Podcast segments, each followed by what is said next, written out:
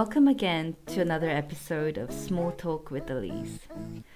There are different ways one can approach politics. Some people treat politics as a sport. Some people are born into a political party and they stick with it as a family tradition. Some people gain interest in politics by studying different ideas later in life. Justin and Brandon delve into the difference between approaching politics with an emphasis on activism and approaching it with an emphasis on ideas. Find out how Justin and Brandon's initial interest in politics was sparked and how that has now shifted towards other things like psychology.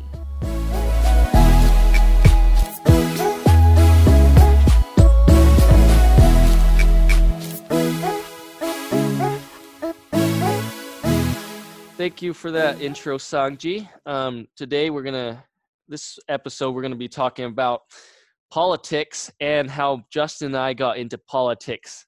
The worst topic on earth. We're gonna go through the radicalization process and the rabbit holes that leads you to hold extreme views such as the ones that Justin and I hold. Views like you shouldn't. Hey, I don't know. I don't know if I hold any views anymore. Or not extreme nihilistic views that, you know. Yeah, I think I'm a postmodernist. Even when someone, you know, there's a terrorist attack, it doesn't mean anything. So it's just a different culture today. Yeah. You know? Extreme. Well, what I say, Brandon, everything that meme, it's the guy, like it's the cat that's on the keyboard, and it just says you started out. No, sorry, it's the little nerdy kid at the keyboard, and it says you started out watching cat videos on YouTube, and then now you believe 9/11's an inside job. That's basically every internet radicalization. So yes, we're gonna talk about how that gets started. It's really simple. I guess here's a hint: you just go on YouTube. But that's what the topic is for today. We're going to discuss a little bit about libertarianism, conservatism, postmodernism, liberalism, neoclassicalism, whatever you want to talk about. Yeah, whatever you want to. I don't think we're going to dive too deep in any of these. We just kind of this here will be and there and short see where overview. It takes us. Yeah. So, Justin, how Brandon, did you get? Well, you're going to ask me first. Well, yeah. Let's ask you. No, I think it's more interesting if you. I think you got. Or should we go chronologically? You're the one that pulled me into this. Okay, we'll go chronologically. Yeah. So, Brandon, you tell me. How did you get started? Because my thoughts are, there's some people that say, you know, with all reasonableness, I don't care about politics. There's others that say, I wish I could care, but I just don't know enough about politics. And then there's the people that are super into politics. And a lot of the times the people that are really into politics is because their family, you know, they've traditionally been Republicans or they've traditionally been Democrats or libertarians or whatever. And so they are, you know, or you know, on the other hand, they watch one Ben Shapiro video and they are really into conservatism, right? Or they watch a Stefan Molyneux video and they love anarchy now. But so there's different ways that people kind of get into this. So I'm curious, what got you into it? Because I would say personally, our parents, they're not super into politics. So what kind of sparked that in your mind? Yeah, I'll put this kind of in a kind of like a life cycle context. So I don't think political activism or being, you know, there's two things. One, you could be politically active, which means you like.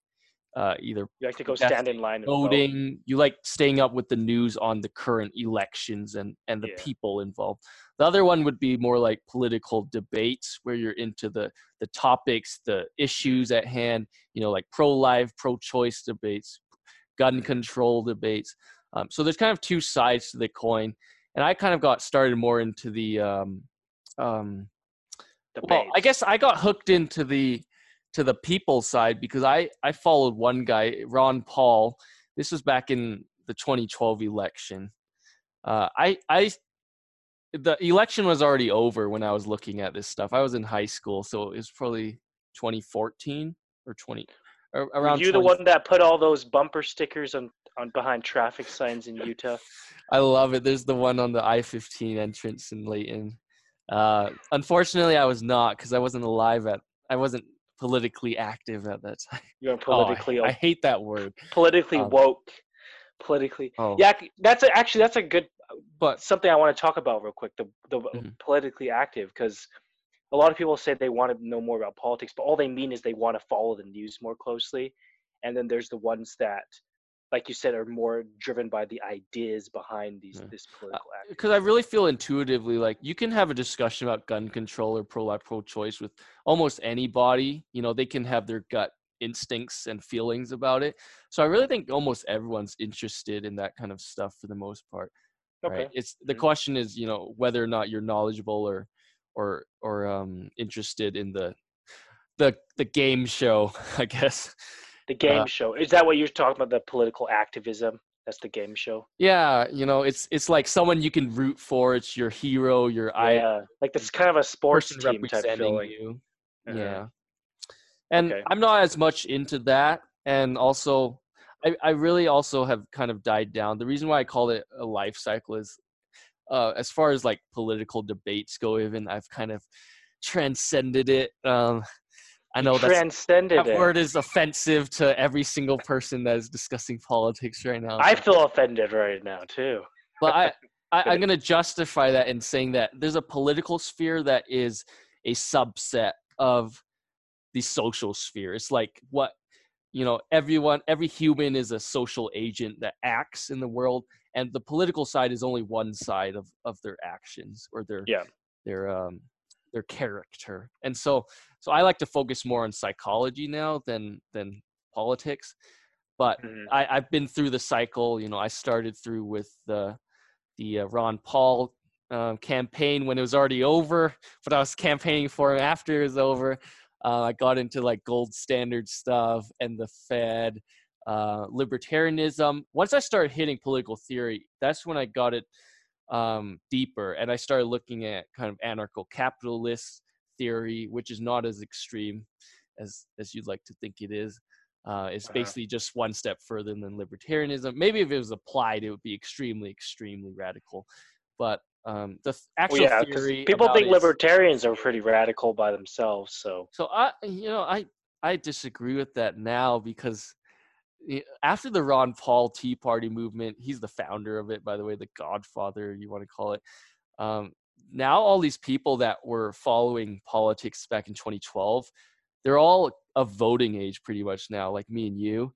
And libertarianism starts to come up a lot more, because if you were involved in politics back in like 2014, you would never hear the mention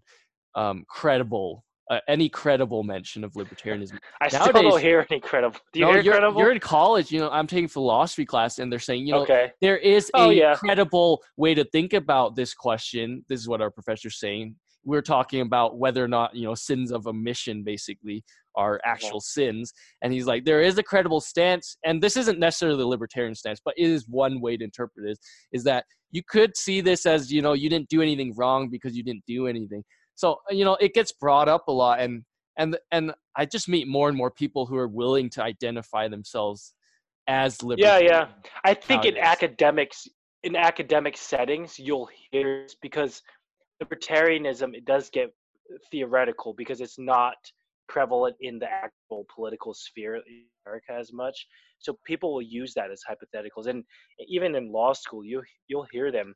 When they start talking about the common law, a lot of those libertarian ideas are embedded in the common law, such as what you said, the sins of omission. Like, there is a whole doctrine in tort law about you don't have a duty to act. You don't have a duty to go rescue someone that's in danger, and you can't even be held liable for such a thing, because back then when, you know, common law was developing these types of ideas, they don't think that people needed to take on the burdens or the responsibilities of other people injured and stuff. So. And for anyone thinking right now, and that is what is wrong with libertarianism.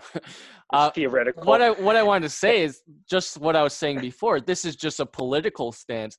You know, that's why there's more to it than politics. Yes, you technically don't have a legal duty in this common law system, but socially you do, right? Like, as a good person, you should do this, right? Right, exactly. And that's totally different question. It's a straw man to say, oh, but we have to legalize this because of this, right? And there is a good argument to be made about that. I'm not saying that it's not, but you have to realize that this is the political view only. It's not all-encompassing. Right. This is how. Which you're legally obligated to do. What can you be forced by gunned? But on the point, like I guess I'm not trying to say that all the professors are libertarians now. No. But what I mean is like. They seem to be extremely aware of this movement because they're always hedging every class lecture with, you know, I can't believe libertarians say this, this, this. Like, I can't believe they like to claim John Locke as their father. It's like, who are you talking to? Because, like, as far as I know, I didn't think my classmates were libertarians. But the movement, what that indicates to me is the movement is bigger than it was 10 years ago. Yeah, I think you have your intuition is right. I'll see it come up in textbooks. I'll see it. Professors, let's say I've heard it mentioned like one or two times this semester, but yeah, they're for the most part, I think they're trying to start to engage with some of those libertarian ideas just because they feel like it might start to threaten their intellectual foundation. So they need to kind of, you know, throw dirt at it right now while it's weak still. So, yeah. And, but Brandon, why don't you just briefly, how would you, in like one sentence, how would you explain this idea of libertarians? Because it kind of comes off as pot smokers or prostitutes, or like people that love prostitutes. Or what would you explain to that? Or Bitcoiners, or Bitcoin. Right. To me, libertarianism, like I said, is the political philosophy. I've heard it put most simply is basically you don't hurt people, you don't hit people, and you don't steal their stuff. And since you can't do that, the government can't do it. So, like, I get it. There's more to it than that. You know, it's like the what's the guy that goes in the forest and steals from the rich and gives to the poor? Robin Hood. Robin Hood. Thank you. I'm sorry, all Robin Hood fans. You haven't seen Robin Hood, huh? I haven't. That's why you can't remember his name. That's why I'm still a libertarian because I haven't watched it yet, I'm afraid. But I get it. There's more nuanced arguments to this than like. You know, like you can't compare the government to a human being, to your neighbor stealing your stuff. And I get there's nuance to this. I'm not saying there isn't, but in general, you know, I'm going to be leaning in this direction where it's like I hold to this theory that people in general, including the government, should not have laws or actions that allow for this to occur for stealing and for people. So that where that would put me, you know, is going to be like, you know, I'm going to be generally anti-war. I'm going to be generally in favor of legal of allowing for people to make choices that only affect them. Like, let's say if an adult is not ruining their family by smoking pot, then like I'm gonna be okay with that politically. You know, so it's going to lead to conclusions like that. And so, would you say? So you kind of started down this path of, you know, libertarian theory, and then you said you got more, quote unquote, extreme to this anarcho-capitalism, which is basically I was kind of exploring the ideas of, you know, if there was no agent at all, maybe how could a society provide for roads? How could a society provide for trash collection? Kind of like the private city model, you know, but on a large scale, could an entire country do this? So these are interesting theoretical questions, in my opinion.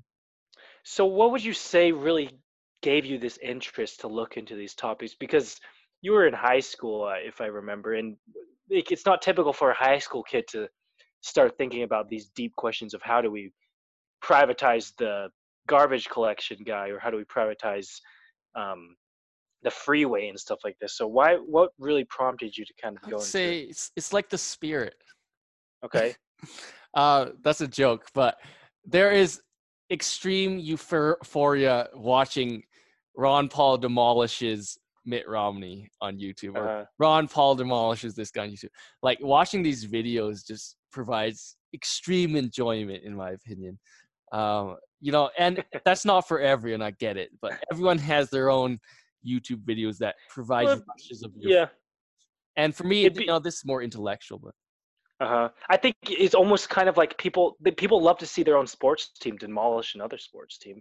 So in your sense, it was almost your sports were these intellectual ideas, and one was demolishing the other, or lack of intellect, destroying a lack of one.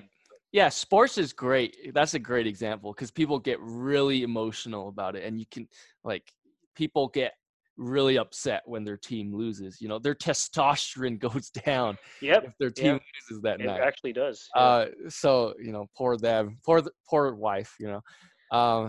But when the political arena is a sports game, it's almost more real to me in a way. No like bashing on sports here, but to me, like when you actually are super against these movements, like you hear about these documents being released that there's horrible detention camps going on in Guantanamo Bay and what's going on in Afghanistan, you know, with the Chelsea Manning documents, you know, all this stuff. It really gets you riled up type thing. And yeah. I know that's a dangerous place to be. You know, that's the radicalization process. I'm serious about it. I'm not saying I had any terroristic capabilities or tendencies, but this is how people get radicalized on the other side of the fence. They listen to these videos of these ISIS people, you know, just getting them worked up. And that's how a normal person can suddenly go from this to extremist Islamists. Also, I would add, just talking from a more psychological perspective, I do think that these political ideas, these ideologies, give a frame for someone to conceptualize the world. Because a lot of people that don't have direction, when they start to come into contact with these ideas, these principles that set the foundation for something such as libertarians, something such as conservatism, like not just the cultural conservatism, but more of like the philosophical progressivism or communism. It allows for them to grapple in the world, and they start to spot these problems that their ideology talks about. So, for example, communism, there's this idea of the class struggle of I don't even know how to say it, but like the upper class. The proletariat and the bourgeois, right? And they're oppressing each other. And when you start to conceptualize the world in that frame, you really can spot that. You see, like, you know, some poor worker in a Walmart, and you're thinking, wow, this guy making $11 an hour while the CEO is making $29. CEO is pushing pencils on his desk, and he's getting paid. Right. And he's getting paid $29. But these are all the guys that are, you know, actually creating this stuff. I'm not justifying communism, but that's one way you can talk about, right? Or you could say libertarianism. You see all these problems with the government that are just making things worse. Or conservatism, you see all these problems that are coming out of gay marriage, or you see all these problems that are coming out of drugs. You know, so you really, when you start to conceptualize the world with that ideology, it gives you a frame of reference, and it allows for you to kind of create order from these problems that seem so complex. And they are complex, but your ideology seemingly gives you direction of how to tackle these problems. So how is that why you got into it, Justin? Well, I don't know. I think you kind of got me into it initially, because I feel like before my mission and after my mission for a little bit, I don't really feel like I had strong opinions. I was like, why do people care so much about this? And usually when people start talking about politics, like most people, your eyes just kind of glaze over. You're like, who cares? Like, I don't care. I just want to do my own thing. But I feel like it's because you're a libertarian. Yeah, maybe at heart, I'm a libertarian, right? I don't know. I just want to do my own thing. I just want to be left alone. But when I first came into contact with these ideas of, you know, the non-aggression principle, don't initiate force against someone, and if you do initiate force in self-defense, it has to be proportional. I was like, oh, okay, that's cool. And then you kind of add more nuanced layers upon it, and then these are some principles in how you solve certain problems, like privatize. Why should you privatize the roads? Why is it immoral for the government to ban guns? You know, and so it kind of gives you this direction. I feel like that was the first time that it really clicked in my head, and I felt that I could grapple with these difficult problems. And of course, when you first in those primal stages, you really think, I have all the answers for these world problems. And in reality, you don't, of course. But it really is exciting and invigorating when you feel like you can engage with these in a discussion with a lot of different people about things such as gun control, such as, you know, intervention in other countries, the drug war.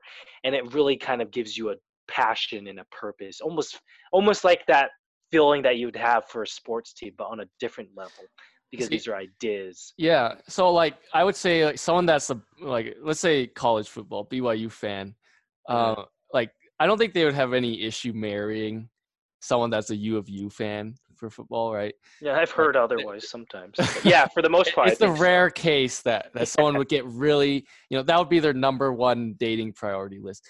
But when it comes to politics, people put that high up on the list, and like it's like it's almost as high up as being a different religion than someone is. Like if you're a different political party leading than me, then I don't know if I can marry you. And I don't know, were you ever at that point, you know, where you were like, I'm going to look for a wife that follows this set of principles? No, because I was like, you know, it doesn't matter what they believe. I'll just convince them otherwise. Okay, so you thought the flirt to convince. I could talk for a long time. No, as long as they can withstand your. I'm just kind of, I'm kind of joking. I didn't see that as a problem, because I didn't see it like as, well, maybe there's some instances when I was in college where I was like, if they're like a flaming communist, I wouldn't want to marry them. You're not going to date the gender studies department students? Well, I'm married now, so I definitely wouldn't. But back then, I don't know. I don't even know if they said like, gender studies. Back then, you wouldn't even give them a shot if it said gender. Yeah, studies. I probably wouldn't even try, and they're probably way out of my league anyways. So it wouldn't. If it says she, her, it's an automatic no for Justin. Yeah, I don't know. Yeah, yep. Okay. No, I don't know, but it's just, I think that is one problem, but I can also see, from the perspective of someone thinking that, you know, maybe let's say they're conservative, and I've had a lot of friends that, you know, are very conservative, and they say, well, I'll never marry someone that's a liberal. But in their mind, they think that they have a completely different value system, you know. While in one hand, maybe a maxim that the conservatives hold to is you get to keep what you work for, right? You work hard, you get to keep what you get from that work.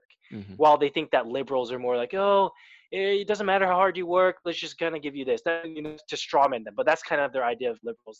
You don't really have to work for any edit. And they think that's, you know, that's a conflicting value system. They can't put up with that.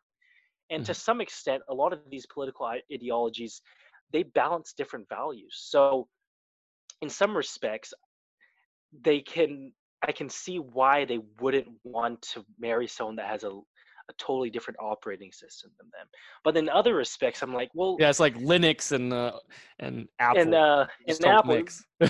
But in other sense, it's like a lot of these people, they're just kind of repeating old tropes that they've heard from others, and it's not something that's deeply ingrained. Just Ben Shapiro statistics. Sure, I'm not. Maybe not even. They didn't even get to the Ben Shapiro's like. He's one. He's like. I don't know. He's like. Yeah, he's not even that deep, but like he's deeper than like most people would even engage with. Definitely. And I think people's minds change. Like, there's much more important things than a tax bracket. You know, like a 5% tax over a 10% tax. Of course, I would prefer the 5% tax, but it's not going to kill you if someone disagrees and says they have the 10% tax bracket in mind, or the 20%, or if they say 70%. Though I know, no, it's kind of no. I'm just kidding. But like the point is, I don't think that these philosophical ideas and these axioms and principles are ingrained as deeply as people think, and a lot of times people's minds change, and there's more substance to a relationship than those political ideas. I remember I converted someone in the MTC, the Missionary Training Center, to libertarianism. But really, is he still a libertarian? Or did he become a libertarian anymore? I don't know what they are. Well, it's not. I mean, those. The point Brandon, is, it was so superficial of a conversation. Right. It's like. This guy agreed to all the axioms I put forth, and I kind of tricked him into agreeing with everything. Like, yes, don't you agree that you shouldn't hurt people, you shouldn't steal their stuff, and therefore everyone shouldn't do it? And like we went through like probably like a dozen scenarios, and eventually I convinced him of all of them. And it's like, okay, I'm a libertarian now. Then. So that's funny that you say that, and I think you talked about this before, that political debate and discussion is more showmanship. It's not really something that you deeply convince someone, unless you really have a long time and they're actually open to it. Because I think in part, people they don't have a lot of responses to things, especially if someone has studied it deeply and they're able to rattle off all of these deep axioms and principles of why you should support libertarianism. They don't have responses to these because they haven't studied it. So they're naturally going to say, okay, yeah, sure, I agree with you. So yeah, I don't think that conversion is able to sit as deeply as someone just kind of caring about someone and living in a way and developing principles that would be more conducive to a certain political philosophy. Yeah. Yeah. And like, I guess to push back a little bit, ideology does provide a sense of a worldview, and going from one ideology to another ideology, you know, what makes it not a cult is that your whole world doesn't shatter. But I guess that's in comparison to religion. That's like one surface level deeper. I think there's something deeper than religion, but religion would be one level deeper than the worldview, because the worldview religion provides is going to be just so much more ingrained into your action, into your intuition, and your thought process than political ideology is given. And maybe that's because of the age too, that, you know, it can't just be the age that you learn it, because you're not even adapted to learn political ideology from a young age. So who knows? It could be part of the biology of the complexity level. You know, religion is less complex at the level that it's adopted by people than political fine-tuned arguments. And so you could make a biological case that it's the developing of a worldview too. Mm-hmm. But that was like super deep right there. So do we want to end it on deepness? Like, because our time's running up here. But I don't know if I have much more to say. I would say, did we finish talking about what we're talking about? I guess we kind of did. Did you want to say anything about conservatism?